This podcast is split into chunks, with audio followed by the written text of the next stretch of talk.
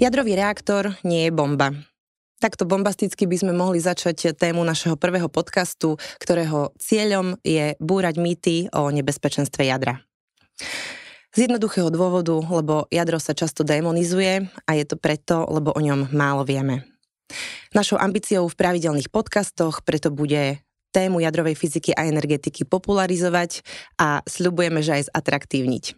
Mojím dnešným hostom je expert na energetiku, riaditeľ pre strategický rozvoj a medzinárodné projekty spoločnosti VUJE Andrej Žiarovský. Dobrý deň. Dobrý deň, prajem. Dobrý deň. Začala by som teda uh, hneď z ostra. Môže byť podľa vás jadro sexy témou? No, jadro určite je sexy témou. Predstavte si, že my jadroví energetici krotíme v jadrovom reaktore elementárne sily prírody, ktoré zdržia tento svet pohromade. Jedna peletka jadrového uránového paliva, čo je valček o priemere 8 mm a výške cirka 1 cm, skrýva v sebe toľko energie, že stačí jednej domácnosti, dobre vybavenej domácnosti, na celý rok. Takže keď to porovnáme s inými zdrojmi energie, tak napríklad ten jeden valček sa rovná cirka 480 metrom e, kubickým zemného plynu, čo si predstavíte, uh-huh. kocku o veľkosti 8 metrov. Uh-huh. Alebo je to viac než jedna tona, jedna tona hnedé uhlia, alebo takmer jedna tona čierne uhlia. Takže skutočne to, to jadro predstavuje, by som povedal, veľmi sexy oblasť e, ľudského poznania a bádania. Už len samotný ten proces, ako sa zrodila jadrová fyzika a ako jadrová fyzika prešla do jadrovej energetiky. Ja hovorím, že to je špionážny román, detektívka a ľubostný román v jednom. Ono ako ľubostný román súvisí s jadrom. No, e, videli sme film Radioaktivita, vzťah Piera Curie a Marie Sklodovskej. Je málo známou skutočnosťou, že Enrico Fermi e, kvôli svojej manželke, ktorá bola židovského pôvodu, tak opustil Taliansko, napriek tomu, že tam bol ako uznávanou vedeckou celebritou. Obecne e, jadrová energetika, alebo teda jadrová fyzika, ktorá postupne prešla do jadrovej energetiky, je príbehom je, živ- je príbehom životných, e, životných osudov a vášní mnohých zaujímavých ľudí. Začnú s Henry Becquerelom, Mariu Curie Sklodovskú som už spo- spomínal, britský vedec John Chadwick, ktorý objavil neutrón, Ernst Rutherford, ktorý objavil atomové jadro, e, Leo Szilard, ktorý takisto musel pre svoj e, pôvod opustiť Európu. Prvý postuloval, že e, jadro, atomové jadro, že skrýva energiu a že táto energia sa dá využiť užitočne, ale aj na ničenie. No a potom samozrejme nemecký fyzik Otto Hahn, ktorý túto Silardovú teóriu dokázal e, v praxi prvou štiepnou reakciou. No a tu sme pri tom probléme, preto to sa stalo v roku 1938 v Nemecku a v Nemecku vtedy vládol Hitler. Takže medzi vo vedeckej komunite, ktorá je veľmi slobodomyselná, samozrejme zavládli obrovské obavy, čo sa stane, keď sa tento diktátor tohoto obrovského zdroja energie zmocní. No ale našťastie ako Hitler napriek tomu, aký bol presvedčený o vlastnej genialite, tak e, vlastnou nazvime to hlúposťou, vystranil tie najlepšie mozgy z nemeckej vedy e, zo svojej krajiny a ešte ako e, sa to netýkalo len jadra, to sa týkalo povedzme aj vývoja prúdových motorov, e, vývoja, vývoja radarových technológií. Ale jednoducho, e, a preukázala sa zase tá sila by som povedal, tých demokratických režimov, lebo vedci vedení Einstein, Albertom Einsteinom napísali e, list Franklinovi Delanovi Rooseveltovi, vtedajšiemu americkému prezidentovi. Zajímavé, že paralelne s nimi Podobný list napísali britskí vedci vedení Johnom Chadwickom, e, náčelníkovi imperiálneho štábu generálovi Dillovi, kde mi jednoducho ich upozornili na e, možnosti zneužitia jadrovej, ener- jadrovej energie, ktorá sa, teda energie, ktorá sa ukrýva v jadre. A ja hovorím, tu sa prejavuje tá, tá sila tých demokratických režimov, že napriek tomu, že aj Roosevelt, aj Dill boli veľmi skeptickí k tomu, ale jednoducho mali okolo seba ľudí, ktorí eh, hovorili, pozor, on, tí vedátori môžu mať v niečom pravdu. A takto vznikol projekt Manhattan Spojených štátov amerických a projekt Tube Alloys vo Veľkej Británii. A teraz je zaujímavé, že tieto projekty vôbec neboli vojenské. To boli civilné projekty. V Amerike to podliehalo uh, mini, uh, úradu pre normalizáciu uh-huh. napríklad, čo ako s jadrovou energetikou, akože zdanlivo, alebo s jadrovou fyzikou zdanlivo nemá nič. Ale jednoducho uh, ten vývoj prebiehal skutočne pod tou civilnou taktovkou. Vďaka tomu medzi britskými a americkými vedcami prebiehala takmer voľná výmena in, informácií a názorov. A uh, toto sa dialo zhruba až do decembra roku 1942 kedy v Chicago práve Enrikovi Fermimu sa podarilo prvýkrát zrealizovať riadenú štiepnú reakciu. Uh-huh. A v tom momente akože generáli si uvedomili, aha, ono by sa to dalo využiť akože aj na niečo iné. A jednoducho tieto programy prešli pod e, vojenské riadenie. Až vtedy sa tých, e, týchto jadrových technológií zmocnili, e, zmocnili vojaci, zmocnila armáda a e, tá jadrová fyzika začala, by som povedať, žiť, začala žiť dvomi životmi. Tým mm-hmm. vojenským a tým mierovým energetickým.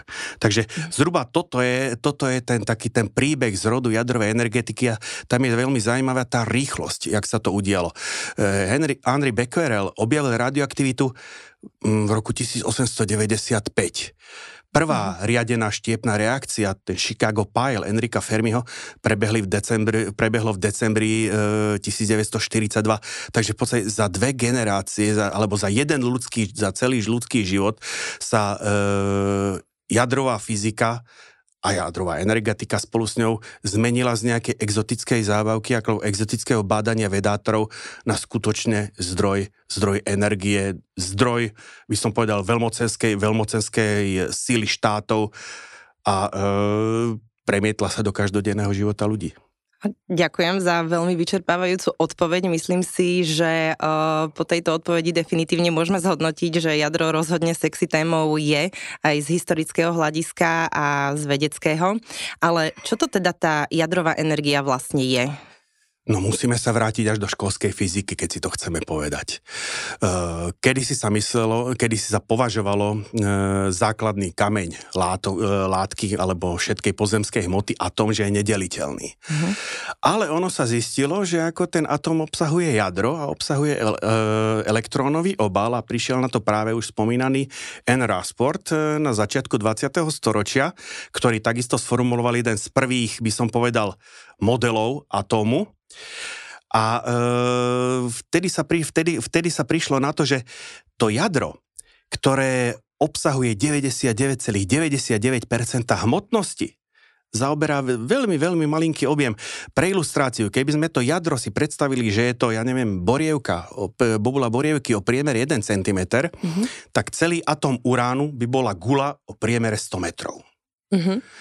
Takže, e, a ešte treba povedať, že v tom jadre sú protóny a neutróny, ktoré zase objavil ten e, vedec, o ktorom som hovoril, že pod menom John Chadwick. A teraz je záhada, samozrejme logicky napadne, ako to môže držať pohromade, keď akože protóny sú kladne nabité, teraz skúste približiť k sebe dva, rovnako, dva, póly, dva rovnaké póly magnetu. Takže elektrina a magnetizmus to sú dve strany tej istej mince. No. A on je to práve ten neutrón, ktorý to doslova do písmena ako drží pohromade tzv. Mm-hmm. silnou fyzikálnou alebo jadrovou interakciou.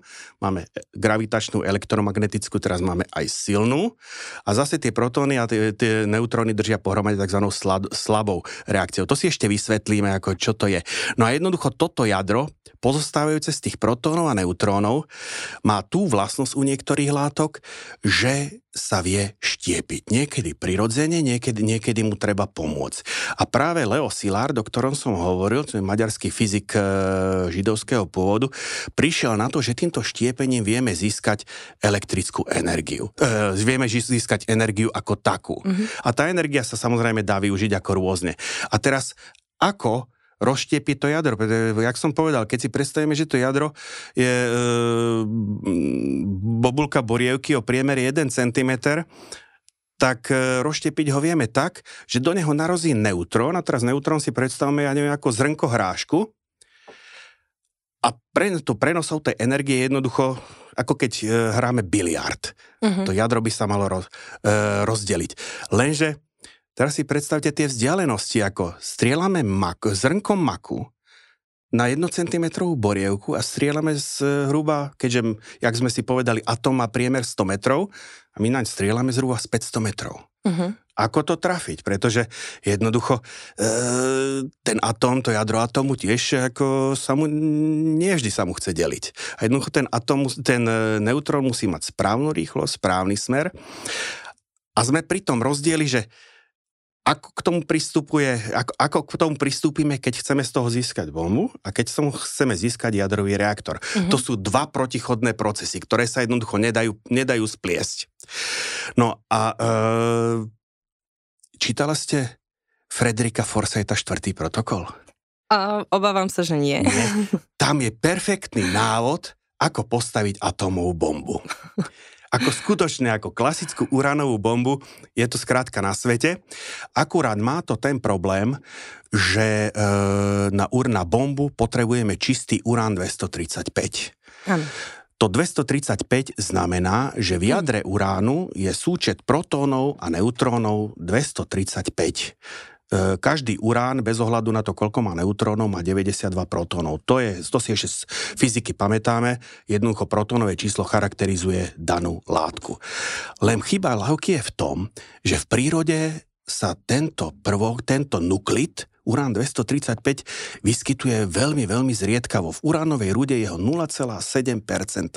Tých 99,3%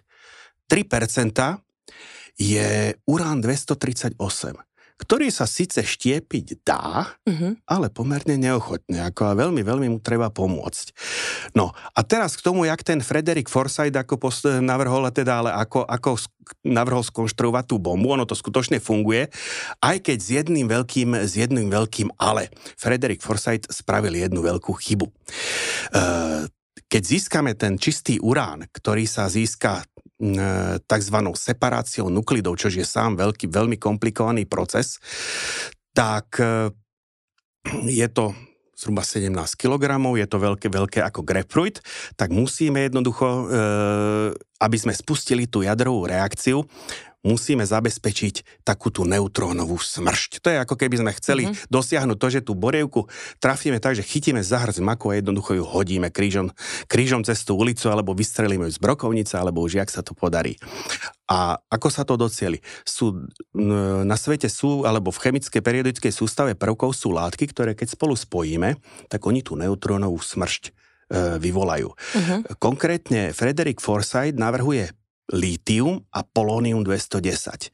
No, keby, keby som bol mal možnosť mu radiť, tak ja by som bol radil, poradil americium, ale aj s tým polónium to funguje. A v tomto momente sa Frederick Forsyth dopustil veľkej chyby, pretože e, dej románu spočíva v tom, že sovietskí agenti pašujú do Británie časti tejto atomovej bomby, ktorú potom tajný agent poskladá a chce odpáliť. A jeden z tých agentov pašoval práve krúžok polónia a zabalil ho do dvoch kotúčikov hliníka. Zdanlivo neiný hliník, ale keby toto ten človek spravil v reálnom živote, tak e, ho to asi zabije. Mm-hmm. Pretože polónium e, je e, nestabilné a vylúčuje sa z neho tzv. žiarenie alfa. Žiarenie alfa to sú jadrá hélia. Hélium 4, 2 protóny, 2 neutróny. Videli sa z, pol, z Polonia 210 sa videli e, žiarenie alfa, to znamená helium-4, vznikne nám olovo, ktoré je veľmi neškodné. Lenže vo chvíli, keď on tam má ten hliník a tá častica alfa narazí do toho hliníku, hliníku 27, 13 protónov, 14 neutrónov, tak sa začnú diať veci. Z hliníku 27 nám vznikne fosfor 30. A teraz by ste ma mali upozorniť, pozor, pozor, 27 plus 4 je 31. A hovorím, áno, fosfor 30 plus 1 neutrón. A máme už tú neutrónovú smršť. Takže už máme dve druhy, dva druhy žiarenia. Žiarenie alfa, to sú tie jadra hélia. To je to sú veľmi, ako je, ten atom hélia je, na je svet subatomárnej fyziky veľmi ťažký, alebo jadrovej fyziky veľmi ťažký, je relatívne pomalý. Na ochranu pred týmito časticami alfa stačí kúsok papiera. Uh-huh. Akože on neprejde ani ľudskou kožou. Je pre človeka aj nebezpečný až vtedy, keď sa dostane dovnútra. Ak si pamätáte aj novinové správy, Skripal, Litvinenko, uh-huh. boli zavraždení práve polónium. Boli zavraždení tak, že sa nejakým spôsobom agentom podarilo vpraviť do ich tela uh, do, a ten, to žiarenie alfa, to polónium, ich zabilo znútra. Mm-hmm. S neutrónom je to inak. Neutrón je prenikavé žiarenie. Neutrón zastavíte len hrubou vrstvou olova. Takže preto hovorím, že keby toto urobil, spojil to polónium s tým hliníkom, vyvolá prenikavé žiarenie, ktoré môže ublížiť jemu aj ľuďom okolo. Ale ono to není ešte koniec, pretože ten fosfor 30 je nestabilný, má počas rozpadu 135,5 sekundy. A za tých 135,5 sekundy sa polovica toho množstva fosforu 30 zmení na kremík, ale zároveň prebehne to, čo mu jadroví fyzici hovoria beta premena. Jeden z, jeden z protónov e, fosforu sa zmení na neutrón, Mm-hmm. Zároveň sa videli z toho pozitrón a neutrino. To neutrino nás nezajíma, to nereaguje akože s pozemskou hmotou. Aj teraz cez nás asi prechádzajú neutrína a nevieme o tom. Problémom je ten pozitrón, čo je kladne nabitý elektrón. Ten je síce lahunký, ale z tejto reakcie vystrelí veľkou rýchlosťou aj nositeľom, hovorí, ako som povedal, žiarenia beta, v tomto prípade beta+. plus. E, keďže je ten elektrón ľahký, tak zastaviť ho vieme e, kusom umelej hmoty plexiskla alebo takým silnejším, silnejším pršiplášťom. E, beta žiarenie je inak pomer, pomerne rozšírené, lebo ešte staré elektrokové televízory a tak ďalej. Toto mm-hmm. všetko emituje, emituje beta žiarenie, ani o tom, ani o tom nevieme. Čiže máme už alfa, neutrónové žiarenie a beta, Uh-huh. A ešte nám do partie zostáva štvrtý druh žiarenia, ktorý existuje, ale to už je elektromagnetické, tam sa spája vlnenie a tzv. A, e, častica, energetická častica fotón. Elektromagnetické žiarenie, aj to svetlo, ktoré na nás momentálne dopadá, je e, elektromagnetickým e, vlnením. Uh-huh. Ale keby sme skrátili vlnovú dĺžku toho, e, toho svetla, ktoré na nás dopadá, ktoré má mimochodom 10 na minus 6 metra, a keby sme to skrátili na 10 na minus 10, už dostaneme rengenové žiarenie. Keď ho skrátime na 10 na minus 12, dostaneme gamma žiarenie. No a v takom prípade ten, tie fotóny, tie častice tohoto elektromagnetického žiarenia skutočne nesú veľkú, ener- e, veľkú energiu a ten dopad e, alebo tá prenikavosť toho žiarenia je podobná ako s tým, ako s tým neutrónom. Takže na tomto prípade, na, na chybe pána Forsa Forsyta sme si v podstate vysvetlili všetky štyri základné typy, základné typy žiarenia. No, a keď už teda e, opravíme, to, opravíme tvrdenie toho pána Forsyta, že tam nebudeme pliesť ten hliník, ale urobíme akože e, vďaka tomu polóniu a vďaka tomu lítiu alebo americiu a lítiu urobíme tú neutrónovú smršť, tak vďaka tomu vieme urobiť štiepnú jadrovú reakciu, ktorá ako, ale v tomto prípade nebude riadená. Na to, aby sme ju uriadili, tak musíme tie neutróny trošičku prinútiť, ako správať sa inak. Musí, musí, tu musia byť e, pomalšie, hovoríme, rýchle neutróny, to sú tie v tej bombe, a termálne neutróny, spomalené, to sú tie v tom našom jadrovom reaktore. Uh-huh. Ale predtým ešte, než prídne, že vysvetlím úplne ten rozdiel, možno objasním, ako funguje samotná tá štiepná reakcia. Som povedal, že musíme vyrobiť neutrón, ktorý udrie do atomového jadra, do jadra uránu 235 a roštiepi ho. Roštiepi ho, povedzme, bárium 141, krypton, krypton 92 a ďalšie tri neutróny. A z tých neutrónov zase niektorý narazí do, alebo viac, alebo jeden, do uránu 235 a zase ho roštiepi. A tak dokola, a tak dokola. Preto štiepna, preto, pre, preto reťazová reakcia. Uh-huh. Pri tej bombe vyvoláme tú neutrónovú smršť a tá reakcia sa rozbehne nekontrolovaným spôsobom. K tomu potrebujeme ten čistý urán 235, ktorý musíme získať prácným tzv. separáciou nuklidov z toho prírodného uránu, lebo hovorím, jeho je tam 0,7% a my potrebujeme takmer 100%. To ako z novinových správ možno ste zachytili ura, iránsky jadrový program, centrifúgy. Ano. To je práve ten proces tej separácie nuklidov. Inak mimochodom základom toho boli práve práce na tom programe Tube Eloise, ktorý som e, spomenul, to bol tí britskí vedci, a e, v časoch, keď e, teda v časoch druhej svetovej vojny urobím takú malinkú odbočku, e, keď ešte tento program nebol ani v Amerike, ani v Británii vojenský, tak na ňom robilo mnoho nemeckých vedcov, ktorí emigrovali z Hitlerovho Nemecka. Paradoxne nemohli robiť na radare, nemohli robiť na vojenských technológiách, ale mohli robiť na jadrovom programe, lebo ten bol vtedy civilný, nemal ešte vojenský štatút. No a z jedného z tých vedcov, z Klausa Fuchsa, sa vyklul jeden z najvýznamnejších sovietských špionov v histórii, ktorý na konci druhej svetovej vojny odovzdal atomo, tajomstvo atomovej bomby a štiepnej reakcie e, Sovietskému zväzu a čím výrazne ako významne urýchlil e, práce na e, vývoji sovietskej atomove, atomovej bomby. Takže preto špionážny robám, preto detektívka, a preto, preto zase, keď sa vrátim k tomu, preto, preto je to jadro také zaujímavé, alebo po, poviem priamo sexy. Ďakujem. A skúsme si teraz e, povedať, e, čo najjednoduchšie, aký je teda základný rozdiel medzi jadrovou elektrárňou a jadrovou zbraňou. Úplne laicky, bez protonových čísel, aby to pochopil aj úplne bežný posluchač. Áno. Tou neutrónovou smršťou vyvoláme tú rea- štiepnú reťazovú reakciu, o ktorej som hovoril, a tá sa bude šíriť lavínovite. Áno. Jednoducho nedá sa riadiť. Vrhneme obrovské množstvo neutrónov, začne sa štiepiť obrovské množstvo atomových jadier. Nevieme do toho zasiahnuť. Svojím spôsobom kvalitu pretlačíme kvantitou. Tie mm-hmm. rýchle neutróny nie sú nejaké moc vhodné k tomu, ale vrhneme ich tam toľko, že hodne jednoducho tú reakciu zažehnu a tá reakcia ide a je z toho výbuch atomovej bomby. V elektrárni potrebujeme tú reakciu uriadiť tak, ako sa to podarilo Enrikovi Fermimu v decembri 1942. Preto my potrebujeme obmedzený počet tých neutrónov, ale potrebujeme, aby boli pomalšie, tzv. tzv. termálne neutróny hovoríme. A procesom, ktorým ich získame, hovoríme moderovanie. Moderátorom môže, môžu byť rôzne látky. Najlepším moderátorom je napríklad grafit, alebo tzv. ťažká voda. Mm-hmm. Ťažká voda je e, normálna voda, tzv. ľahká voda, sú dva atómy vodíka a jeden atóm kyslíka.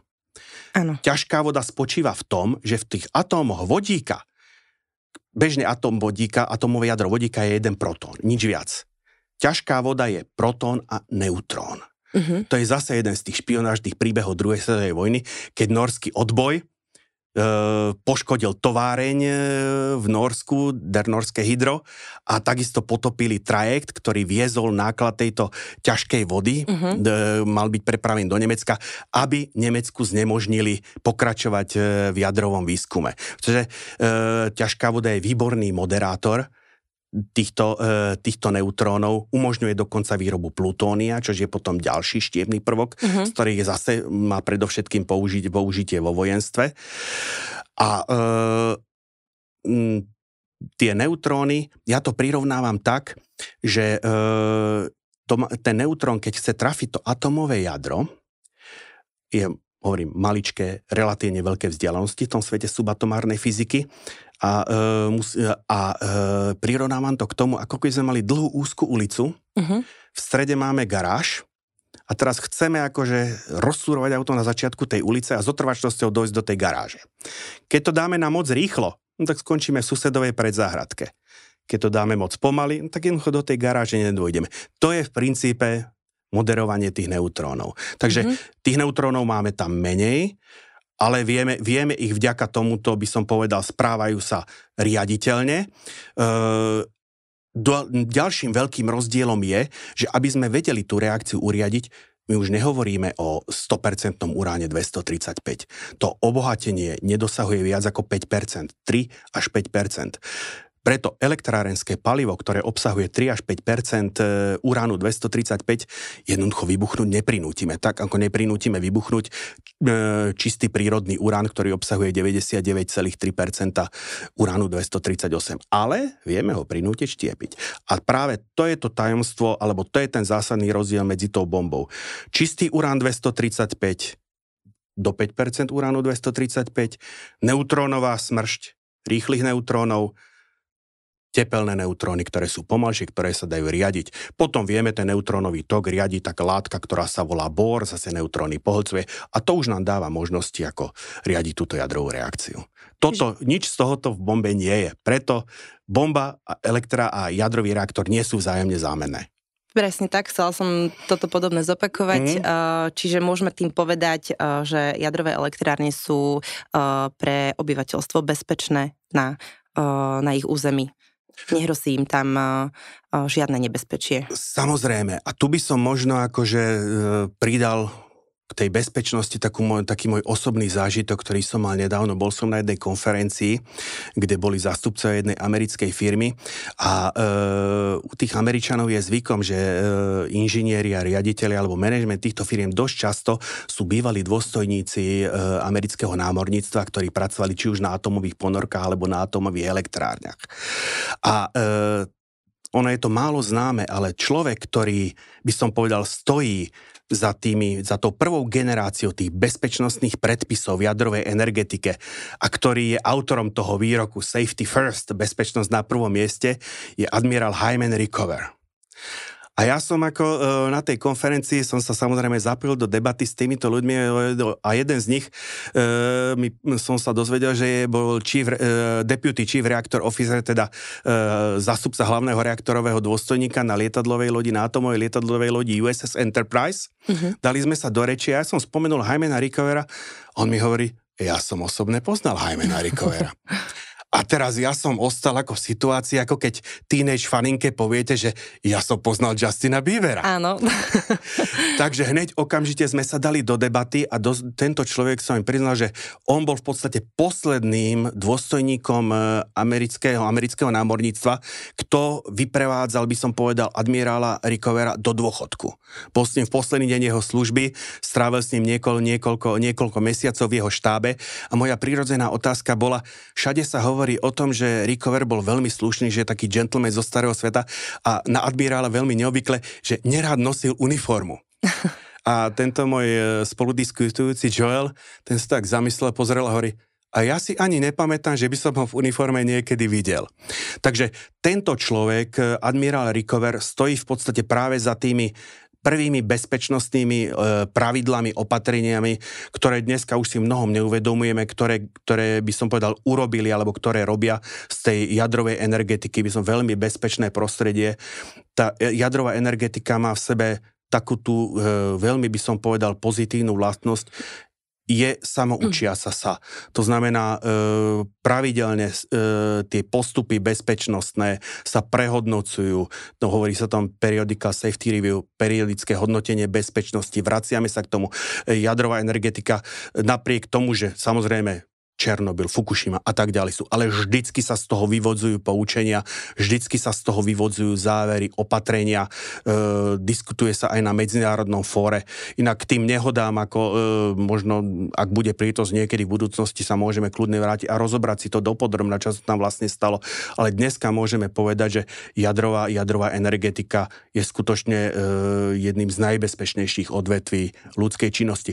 A to aj v rámci energetiky ako také, keď si porovnávame, keď si porovnáme, e, by som povedal, mm, nebezpečenstvo, ktoré hrozí či už ľuďom e, v pracujúcim na hydroelektrárne, v uholných elektrárne a tak keď porovnáme dlhodobé štatistiky, tak e, jadrové, jadrové elektrárne z toho vychádzajú ako jednoznačne najlepšie.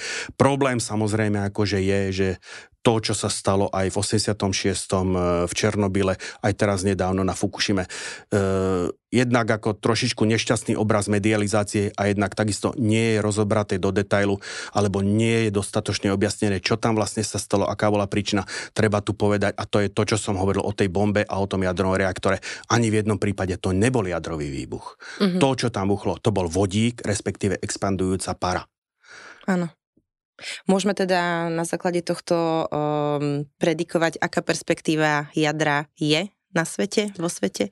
No, jadro, jadro dnes, dá sa povedať, e, sa chystá alebo zažíva svoju druhú renesanciu. Ano. Jednak je to dané tým, že sa ukázalo, že alternatívne druhy paliva, na ktoré najmä Európa spoliehala, hovorím teraz o zemnom plyne, sa ukázali ako geopoliticky toxické, generujú závislosti, ktoré sú, by som povedal, nepriateľné pre samostatnosť e, a existenciu štátov, ktoré jednoducho e, si nechcú nehať diktovať od iných mocností. Uh-huh. O čo ide?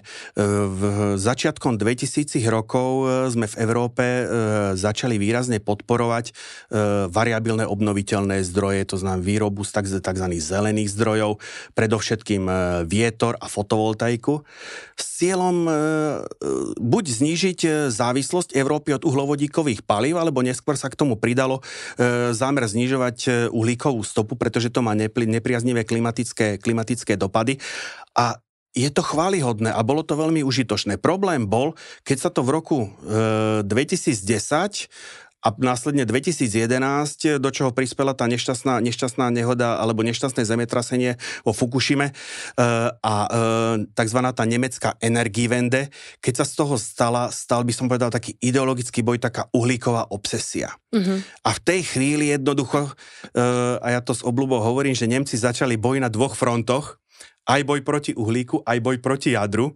a e, keď Nemci začnú bojovať na dvoch frontoch, ono to nedopadá dobre zvyčajne. Takže výsledkom bolo, že e,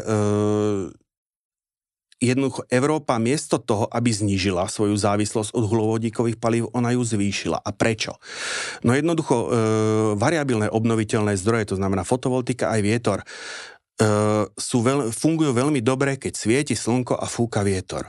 Vo chvíli, ako náhle prestane fúkať a prestane svietiť, v tej chvíli musíte mať nachystaný iný zdroj, ktorý nastúpi a ktorý jednoducho vyrába elektrínu miesto týchto variabilných obnoviteľných alebo od počasia závislých obnoviteľných zdrojov.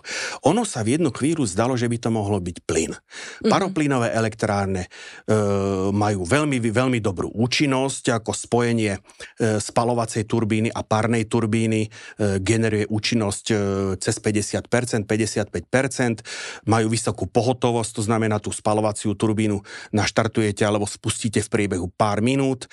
Takže zdalo sa, že toto by mohlo byť dobré, len že nikto si neuvedomil jednoducho, že tým skutočne tá Európa generuje tú svoju závislosť a tak ako e, zrástol podiel e, výroby elektrickej energie z týchto odpočasia závislých zdrojov, tak zároveň rastla spod, zá, závislosť Európy od plynu a mhm. konkrétne mm-hmm. ako od toho plynu, ktorý nám prúdil e, potrubím, potrubím z Ruska.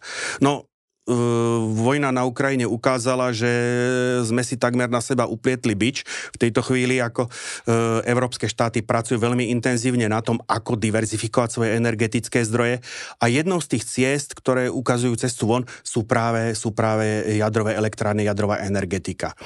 E, v čom spočíva tá renesancia? Jednak e, nastupuje nám, alebo e, techni, technicky dá sa povedať, že sú vyzreté e, technológie pre elektrárne novej generácie. Mm-hmm.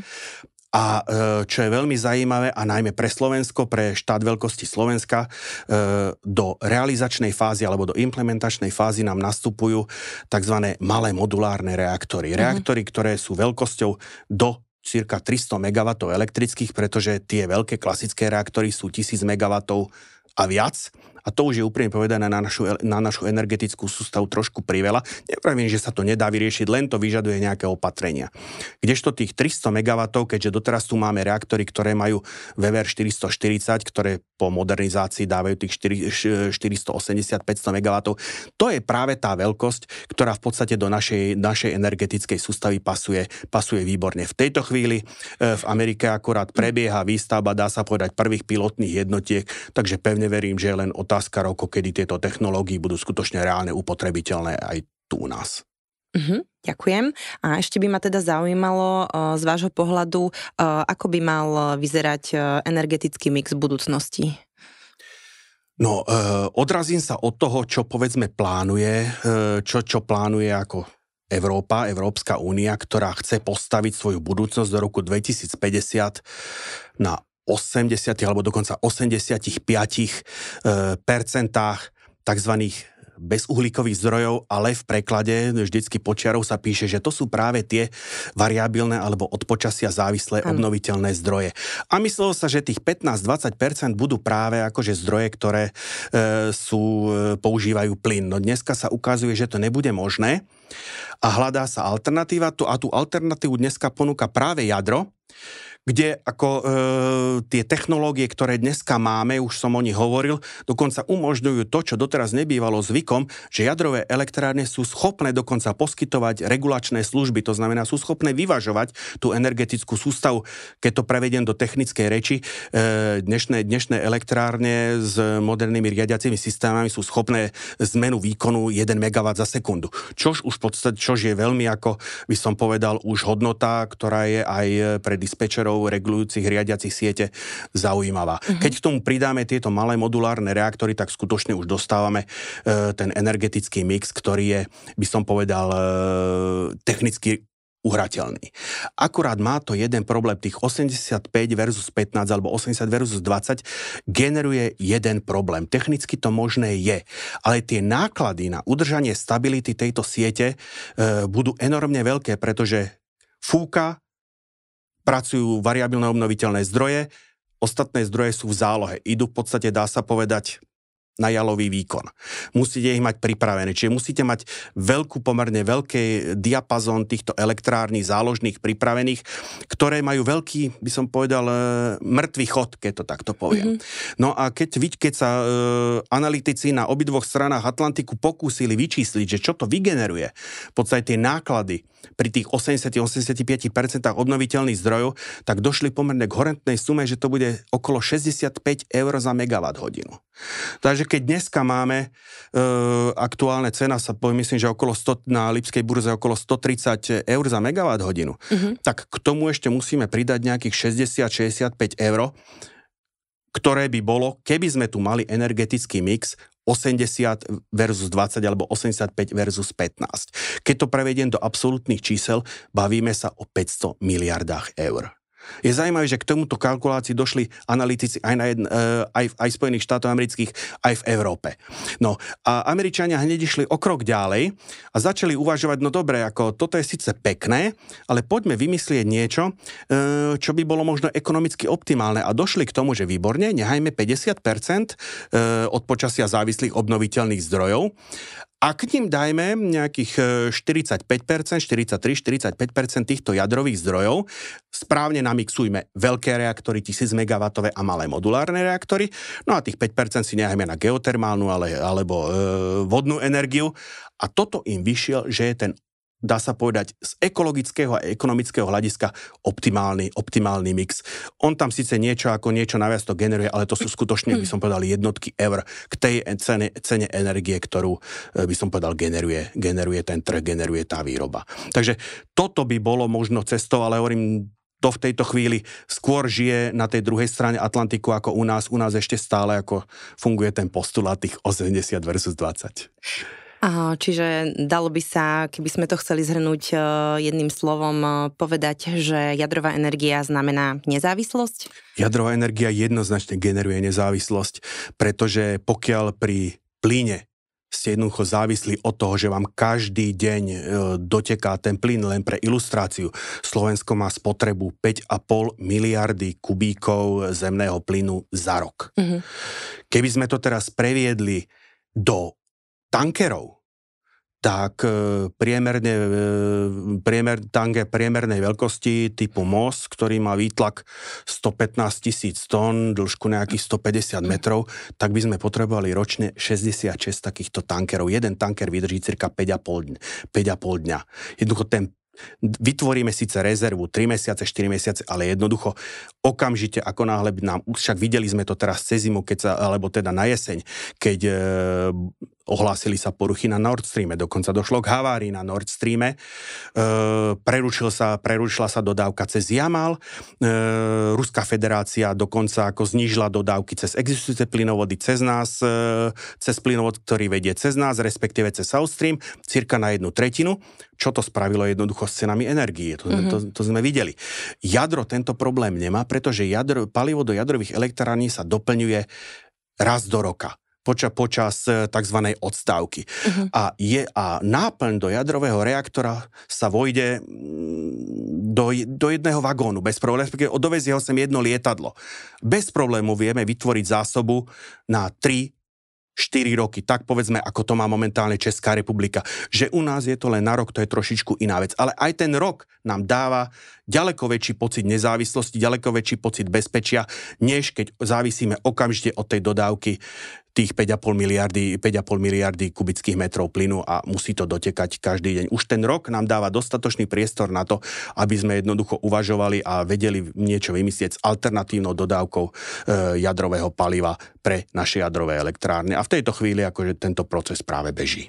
Momentálne prebieha spúšťanie nových blokov uh, jadrovej elektrárne Mochovce, blokov 3 a 4. A čo to podľa vás znamená pre Slovensko? No, Slovensko má momentálne v prevádzke, v plnej rutinej prevádzke 4 jadrové reaktory, všetky sú typu VVR 440, ale prešli modernizáciami, takže výkonovo sa blížia každý z nich 500 MW. A tieto štyri reaktory zabezpečujú niečo cez 50 e, spotreby elektriny na Slovensku. 52, e, 53. Vo chvíli, ako náhle budeme mať aj Mochovce 3 a o rok a pol, možno dva roky neskôr budeme mať Mochovce, aj Mochovce 4, čo sú reaktory rovnakého typu, tak ten podiel e, energie z jadra v rámci Slovenska vzrastie z tých 53% až ta, viac než dve tretiny, čiže bude to niekedy viac ako 67%. Keď tomu prirátame tie od počasia závislé obnoviteľné zdroje a hydroelektrárne, tak v podstate môžeme povedať, že viac než 80%, možno to bude cez 85% elektrické energie na Slovensku bude vyrábané nízkouhlíkovým alebo bezuhlíkovým spôsobom, čímž s prehľadom splníme všetky požiadavky, ktoré sú v tomto smere, v tomto smere na nás kladené. Možno by som sa ešte vrátil trošičku, trošičku dozadu, že e, bavili sme sa o tom, prečo v podstate e, bol ten veľký tlak na tieto variabilné obnoviteľné zdroje, prečo boli tak presadzované.